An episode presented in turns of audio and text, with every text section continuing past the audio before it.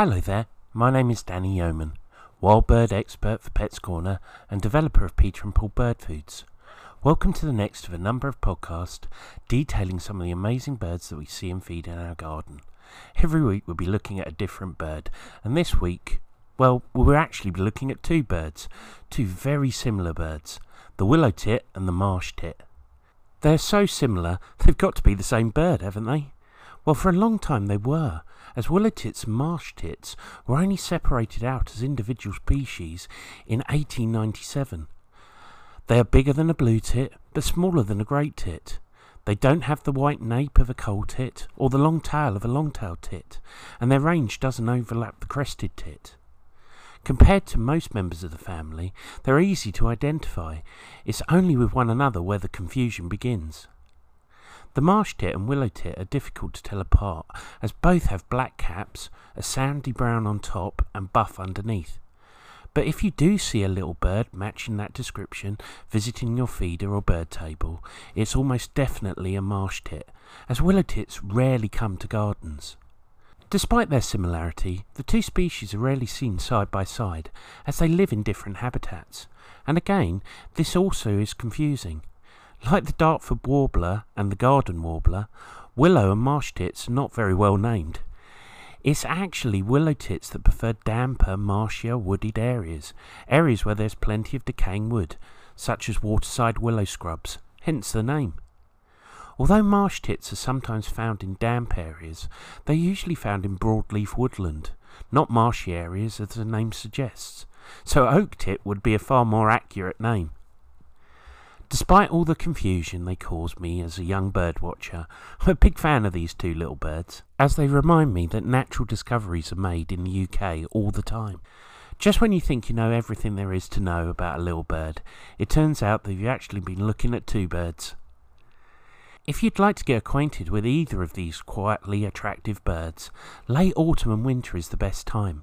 Willow tits, although they don't regularly visit gardens, in harsh winter you might see one on your feeder or on your berry trees in your garden. Marsh tits are far more active during these seasons, and being far less shy will happily eat food put out for them. Also during the winter months, marsh tits temporarily join roving bands of other woodland species, like blue tits, great tits and coal tits, searching out reliable food sources, just like our garden feeders provide. These two species have long posed identification headaches for the best of bird watchers, so for the casual garden bird watcher, these two birds are going to be very, very tricky. Marsh and willow tits are so similar, they're like peas in a pod. Our gardens provide one of the best ways of separating them, as marsh tits are more common of the two. They're not as shy as their near identical cousins, especially if you live in rural areas with woodland nearby. The main identification point in both birds is their black cap. In the willow tit, it has a matte finish, whereas the marsh tits is glossy and shiny. To help remember, I think of a woven willow mat. The bib of the willow tit is also larger than that of the marsh tit, and somewhat untidier.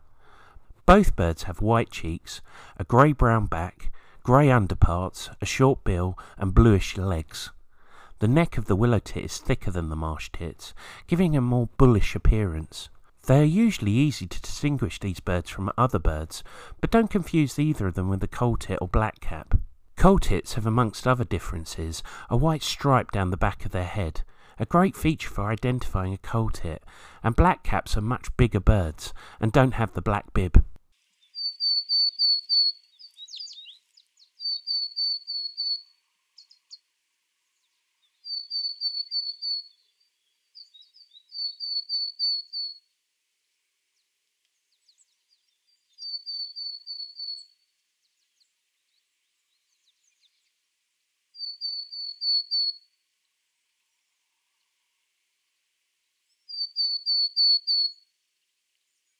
Now that was the song of a willow tit. On a tree by a river, little Tom Tit sang willow, tit willow, tit willow. Well, all that proves is that Gilbert and Sullivan didn't have a clue what they were talking about. Actually, willow tits have a distinctive nasal sissy sissy cha cha cha cha call. Its musical and warbling song is a pew pew. Marsh tit's call, on the other hand, sounds a little like a sneeze. Pachu, bless you.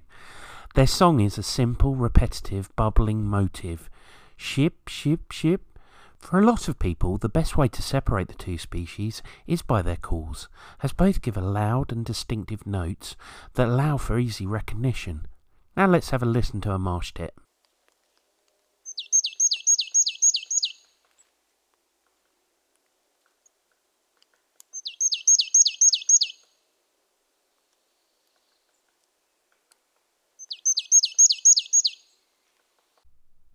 The willow tit differs from other tits in its unique ability to carve out a home for itself in dead timber, which is why the willow tit has such a thick neck. It's the female that excavates the nest cavity in tree bark, which she fills with wood, fibres, hair and feathers. If you're extremely lucky, she can be encouraged to use a nest box, but will help if you fill it with wood chippings, as willow tits like to dig, and this will give her the opportunity to display this behaviour. Willow tits breed from April and May, where they will lay between five and thirteen smooth, glossy eggs. They are white with reddish-brown speckles.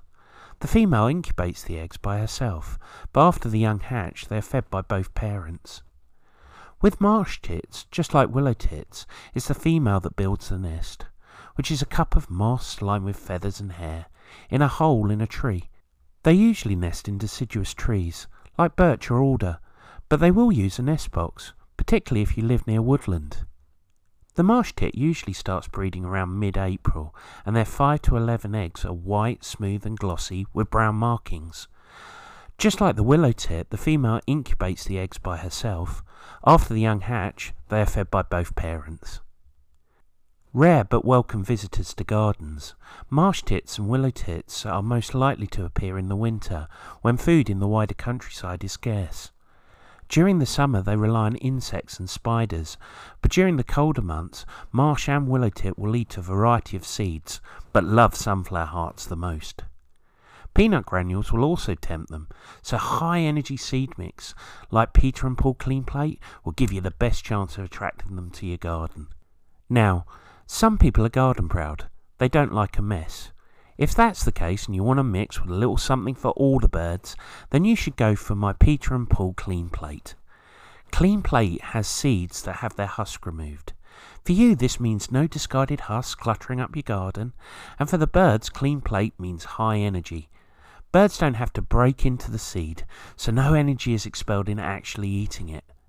This mix is very free-flowing, so it goes perfectly through a standard seed feeder. It can be placed on a bird table, and as it doesn't contain any husks, it's perfect for scattering on the ground. The more ways you feed, the more birds you'll have in your garden. Like all Peter and Paul seed mixes, CleanPlay has added Nutravio, a natural seed coating, which not only is a fantastic energy source, but also inhibits bacterial growth, so can help prevent birds from picking up common bugs like Salmonella and E. coli. Peter and Paul seed mixes have been created to provide your garden birds with a more complete style of meal. Remember, if you just feed one type of food, peanuts let's say, or a lower quality seed mix, you're not giving your birds everything they need, and that distinction could be the difference between birds just surviving in your garden and thriving.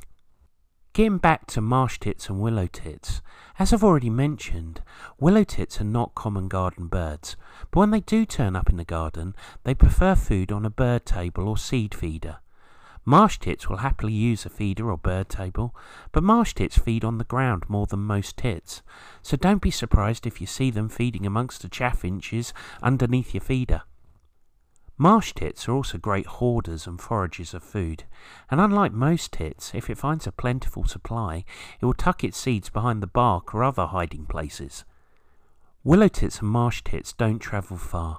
In fact, they are both one of the most stay-at-home birds in Britain, defending their woodland territories throughout the winter. Coming across a willow tit or marsh tit nowadays is a very special experience, as both species have undergone severe declines and contractions in their ranges, especially in the south of Britain, where it has inexplicably vanished from many of its former haunts. The cause of this is not known for certain, but may include woodland drainage and losses of deadwood. Both are red-listed species of high conservation concern, and rather worryingly, numbers have also declined in France and elsewhere in northwest Europe, and on such a scale that conservationists now say the European status of both birds can no longer be considered secure. All the more reason to feed them well in our gardens. Whether you live in the town or country, you can help look after willow tits, marsh tits and other garden birds by providing a wildlife-friendly garden that includes water and having the very very best food available for them, foods like Peter and Paul. For more information regarding Peter and Paul Wild Bird Foods, please check out the Peter and Paul website at w w w dot peter dash and dash paul dot com or pop into one of our wonderful Pets Corner stores, and the nearest store to you can be found in the Pets Corner website at w w w dot pets corner dot co dot u k. Well, that's it from me. I've hoped you enjoyed this look at willow and marsh tit. For further birds, please continue to check out the stream, and I look forward to speaking to you soon.